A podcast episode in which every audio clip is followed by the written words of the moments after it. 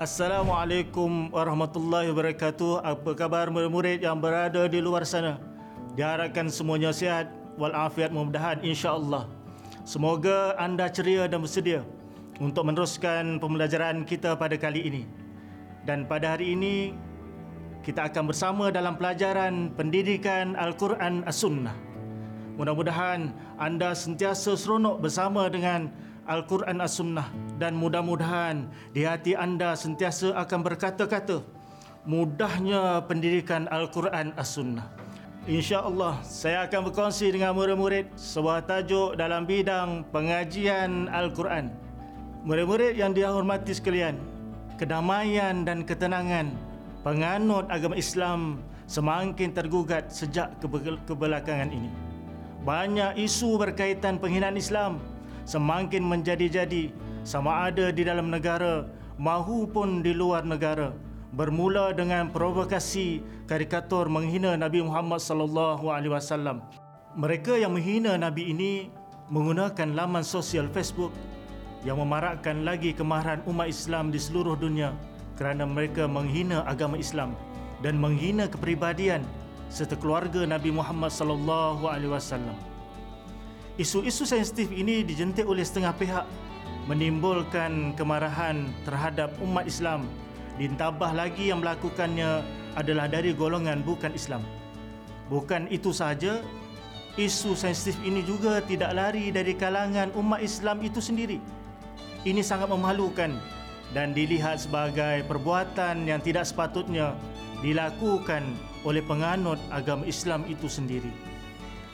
Tanpa disedari, pihak luar mengambil kesempatan atas tindakan ini untuk menjatuhkan agama Islam sekaligus menimbulkan stigma bahawa Islam adalah satu agama yang jahat dan kejam sehingga timbulnya Islamfobia sedangkan Islam merupakan agama yang indah, agama yang cantik, agama yang harmoni dan aman.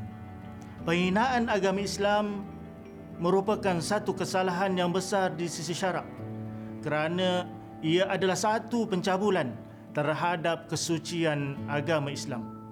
Perbuatan mereka merupakan penyelewengan akidah yang boleh menyebabkan berlakunya terkeluar daripada agama Islam menjadi murtad tanpa sedar. Dan tuduhan sebeginikah yang kita impikan selama ini? Apakah kita mahu anak cucu kita dipersembahkan dengan definisi dan penghayatan kehidupan Islam itu seperti yang dan yang telah ditunjukkan kini? Fikir sejenak sedalam-dalamnya murid-murid. Isu inilah yang kita akan rungkaikan pada hari ini murid-murid. Jadi pada hari ini kita akan berkongsi satu tajuk dalam pengajian Al-Quran As-Sunnah iaitu ketegahan mempersendakan agama. Baiklah murid-murid, sebelum kita meneruskan sesi pembelajaran, mari kita lihat objektif pembelajaran yang perlu dicapai pada hari ini. Objektif pembelajaran tajuk pada hari ini adalah seperti berikut. Yang pertamanya, pelajar dapat menyatakan pengertian mempersendakan agama. Yang kedua, pelajar dapat menjelaskan perkara-perkara yang termasuk dalam kategori mempersedakan agama. Yang ketiga, kita dapat menerangkan dua di antara akibat mempersendakan agama. Yang keempat, menerangkan dua di antara kepentingan menangani isu mempersendakan agama. Yang kelima, kita dapat menguraikan dua di antara usaha-usaha dan tindakan dalam menangani isu-isu mempersenakan agama. Dan yang terakhir ujian kita pada hari ini ialah kita dapat menerangkan dua di antara pengajaran ayat. Pelajar-pelajar di mati Allah Subhanahu wa taala.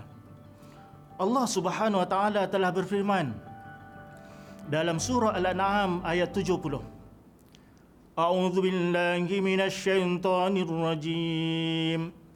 بسم الله الرحمن الرحيم. وذر الذين اتخذوا دينهم لعبا ولهوا وغرتهم الحياة الدنيا. وذكر به أن تبسل نفس بما كسبت بما كسبت ليس لها من دون الله ولي ولا شفيع. وإن تعدل كل عدد لا يؤخذ منها. أولئك الذين أبسنوا بما كسبوا.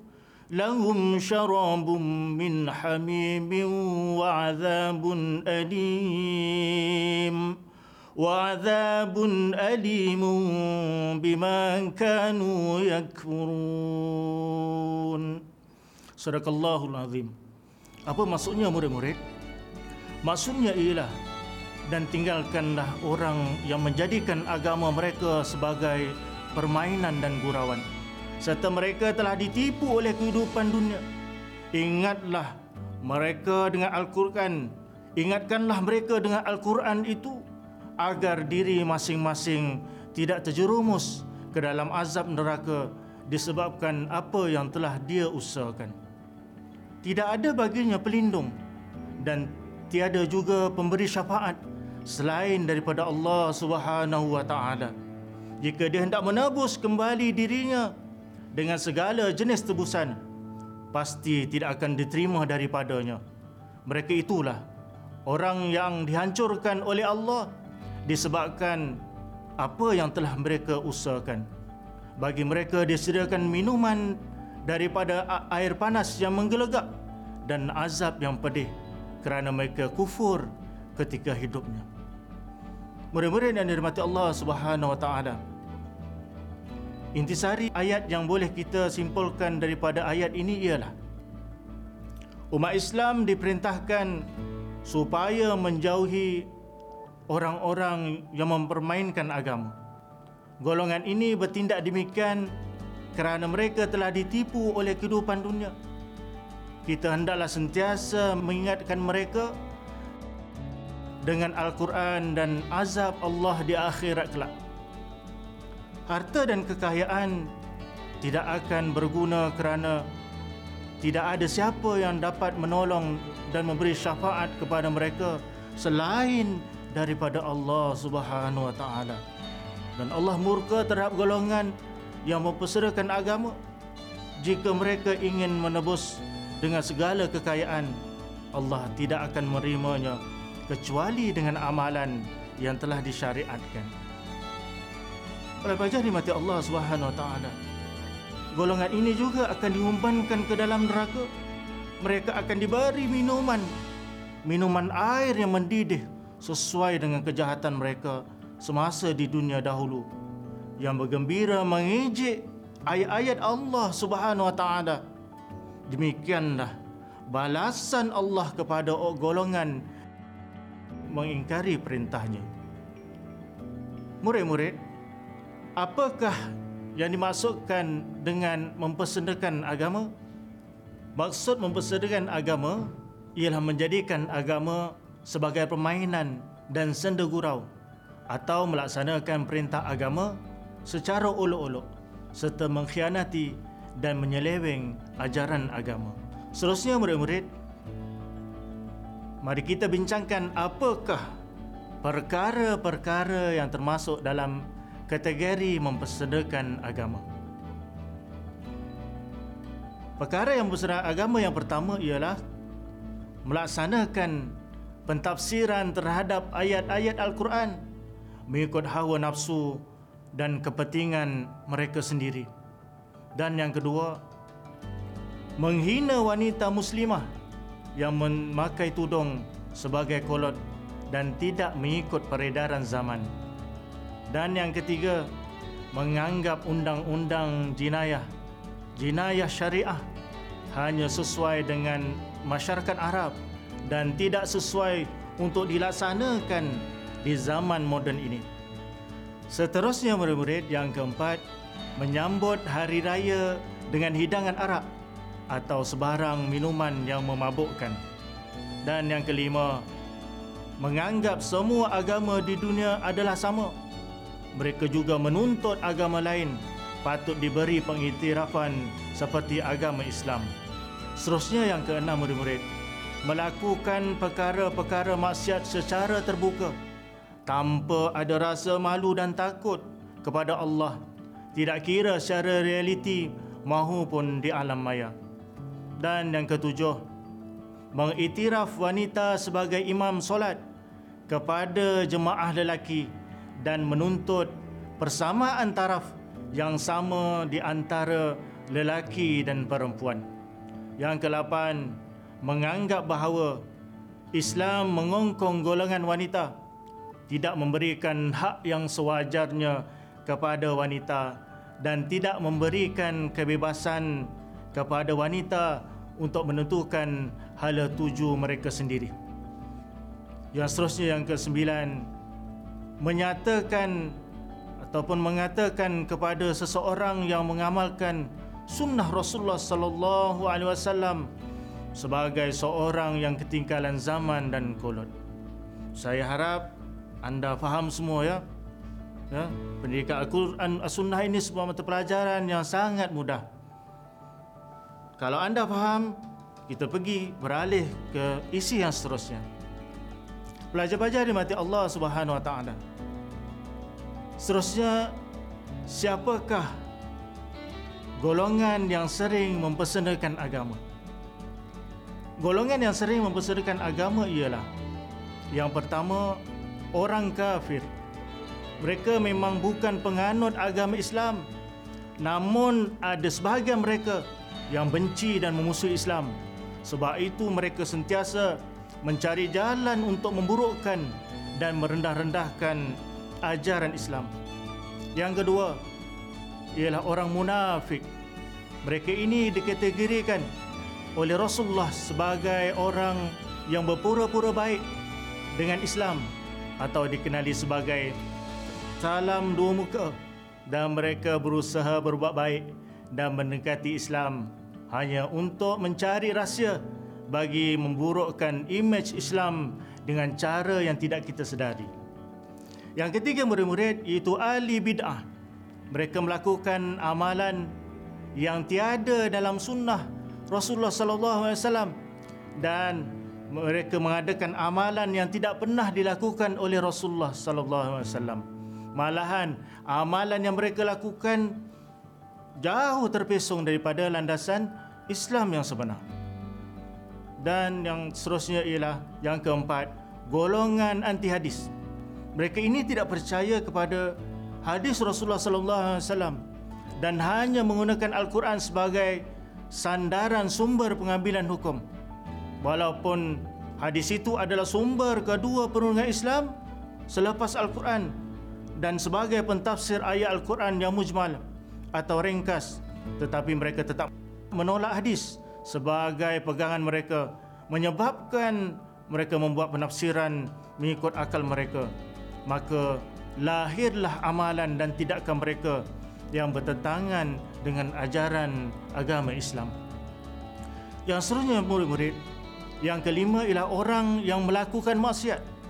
Mereka sentiasa mengikut hawa nafsu dan sentiasa melakukan maksiat. Dan mereka sanggup melanggar batas-batas agama demi memuaskan hati mereka tanpa memikirkan dosa dan pahala ataupun azab Allah Subhanahu wa taala. Dan yang seterusnya yang keenam ialah orang yang jahil tentang agama. Golongan ini tidak faham dan jahil akan ajaran agama yang sebenar menyebabkan mereka melakukan tindakan yang bertentangan dengan ajaran Islam Malahan ada di antara mereka yang langsung tidak berminat untuk mempelajari Islam dan mendalami ilmu agama itu sendiri. Murid-murid yang saya sayangi sekalian, bagaimana faham dengan pembelajaran hari ini? Saya rasa anda semua bijak dan mudah untuk menguasai pembelajaran kita pada hari ini. Orang yang mempersanakan agama kerana terpedaya dan kemewahan dan keseronokan hidup di dunia sebenarnya sengaja mendedahkan diri kepada kebinasaan. mereka akan ditimpa azab pada hari akhirat kelak. Dan Allah Subhanahu wa taala memerintahkan rasulnya memberi peringatan kepada golongan ini supaya tidak mempersenakan agama untuk menyelamatkan mereka daripada daripada kebinasaan. Sesungguhnya tidak ada yang mampu menebus kesalahan mereka selain daripada Allah Subhanahu wa taala. Umat Islam wajib patuh kepada ajaran agama dengan sepenuh keikhlasan dan keyakinan dan kepatuhan itu diukur berdasarkan sejauh mana komitmen dalam melaksanakan perintah Allah Subhanahu Wa Taala. Perbuatan mempeserkan agama ini amat dilarang dalam Islam kerana ia menggambarkan kelemahan iman dan seolah-olah menghina agama Islam. Perbuatan menghina agama Islam bererti menghina orang yang menyampaikan ajaran Islam iaitu Rasulullah sallallahu alaihi wasallam manakala perbuatan menghina Rasulullah sallallahu alaihi wasallam seperti menghina yang menurunkan ajaran Islam kepada Rasulullah iaitu Allah Subhanahu wa taala. Telah belajar nikmat Allah Subhanahu wa taala. Kita lihat pula apakah hukum perbuatan mempersedakan agama. Hukum perbuatan mempersedakan agama adalah haram dan termasuk dalam kategori dosa-dosa besar yang akan dibalas dengan azab yang amat pedih pada hari akhirat kelak. Seorang yang telah terlanjur melakukannya perlu insaf dan tidak mengulanginya lagi dan segera bertaubat. Oleh yang demikian murid-murid, kita jangan sesekali pernah mempersenakan agama atau mempermainkan ajaran agama kerana ia merupakan kesalahan yang cukup besar di sisi Allah Subhanahu wa taala. Maknanya apa? Maknanya setiap masa dan ketika kita perlu sentiasa berwaspada dan berjaga-jaga agar setiap tingkah laku kita tidak bertentangan dengan perintah Allah Subhanahu wa taala. Kewajipan menangani gejala membesarkan agama dan menangani perkara mungkar merupakan satu kewajipan bagi setiap muslim mengikut kemampuan masing-masing sama ada di peringkat keluarga saudara mara, sahabat andai dan jiran tetangga mengikut kemampuan ini berdasarkan hadis Rasulullah sallallahu alaihi wasallam.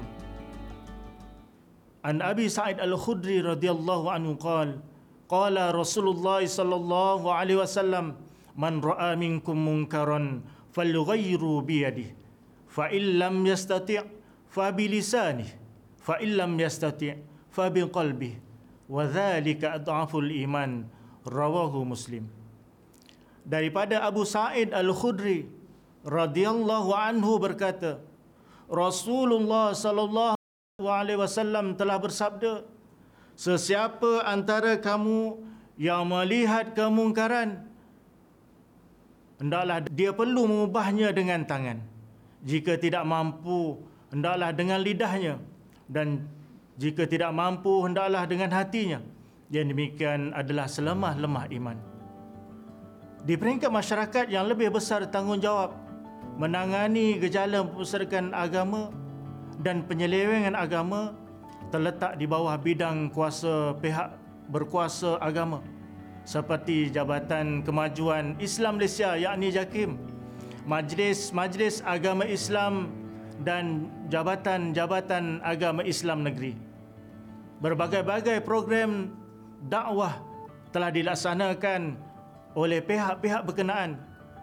Program-program semuanya disalurkan melalui media cetak seperti buku-buku, majalah dan risalah ataupun melalui media elektronik seperti televisyen, radio dan internet.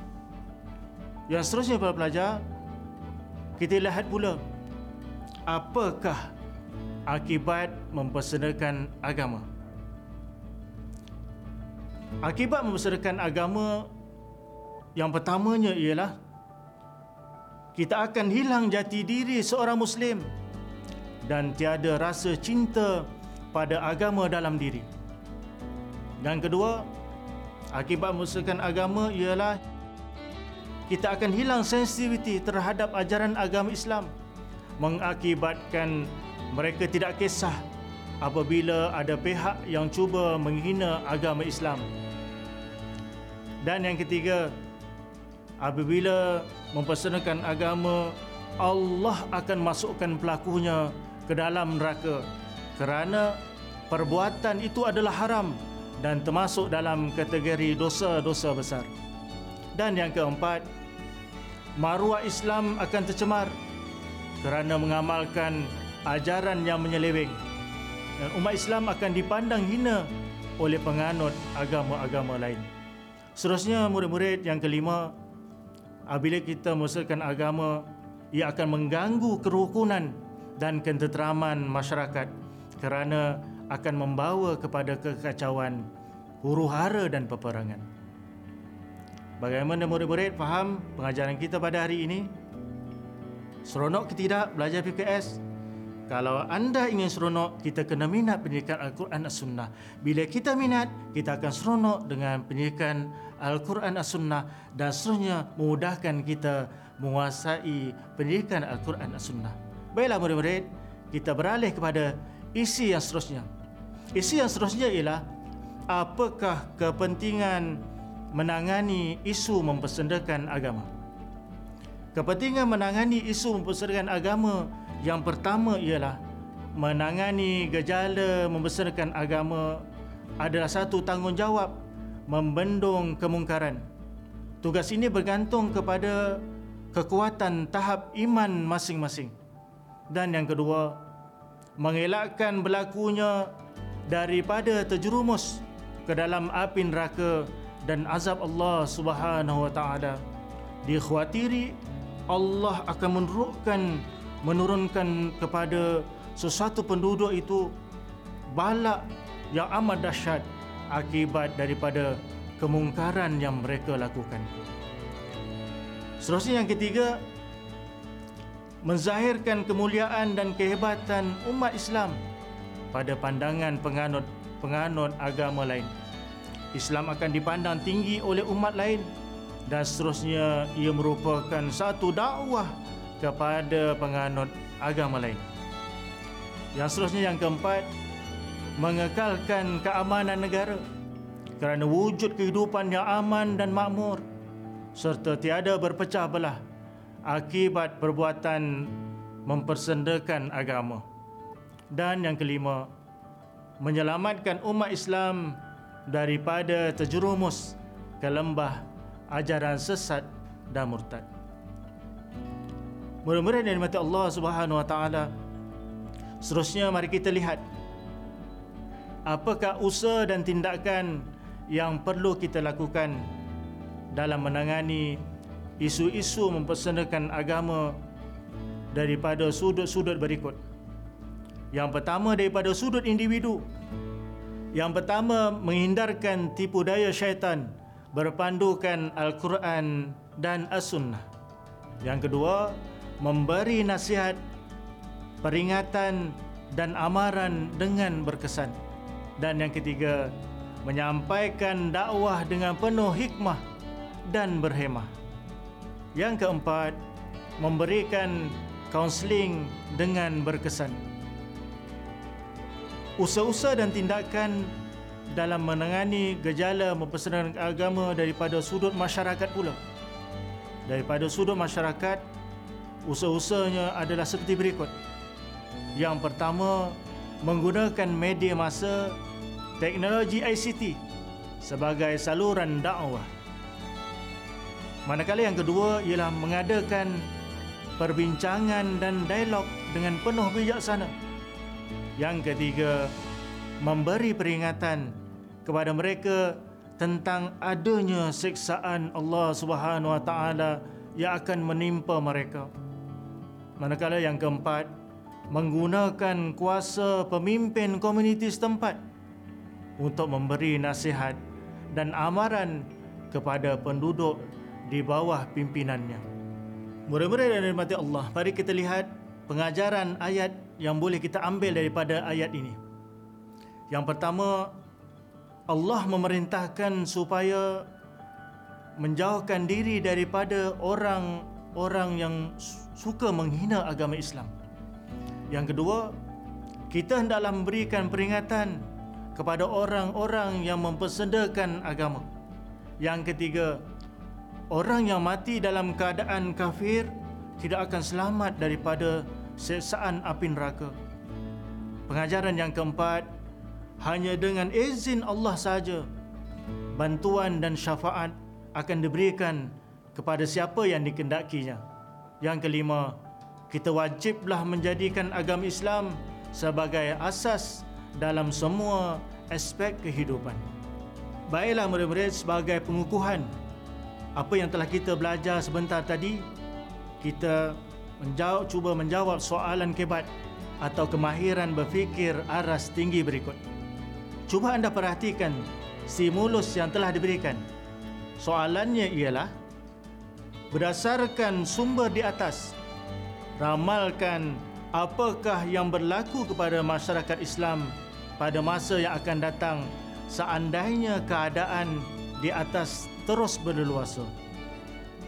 Murid-murid, bila kita menjawab soalan kebat ini, kita perlu menyatakan empat perkara.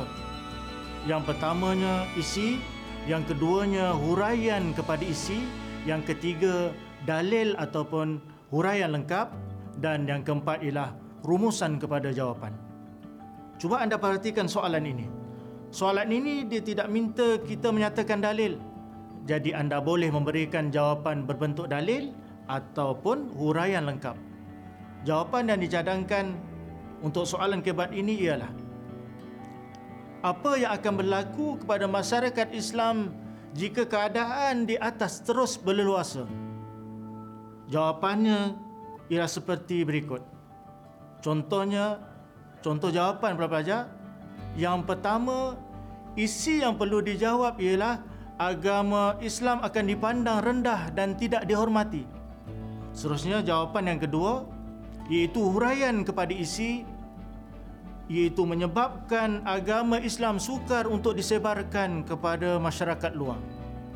Dan jawapan yang seterusnya ialah huraian lengkap kepada huraian tadi iaitu tidak diambil tindakan oleh orang Islam untuk membendung perbuatan itu sehingga umat Islam dituduh tidak sensitif terhadap agama sendiri.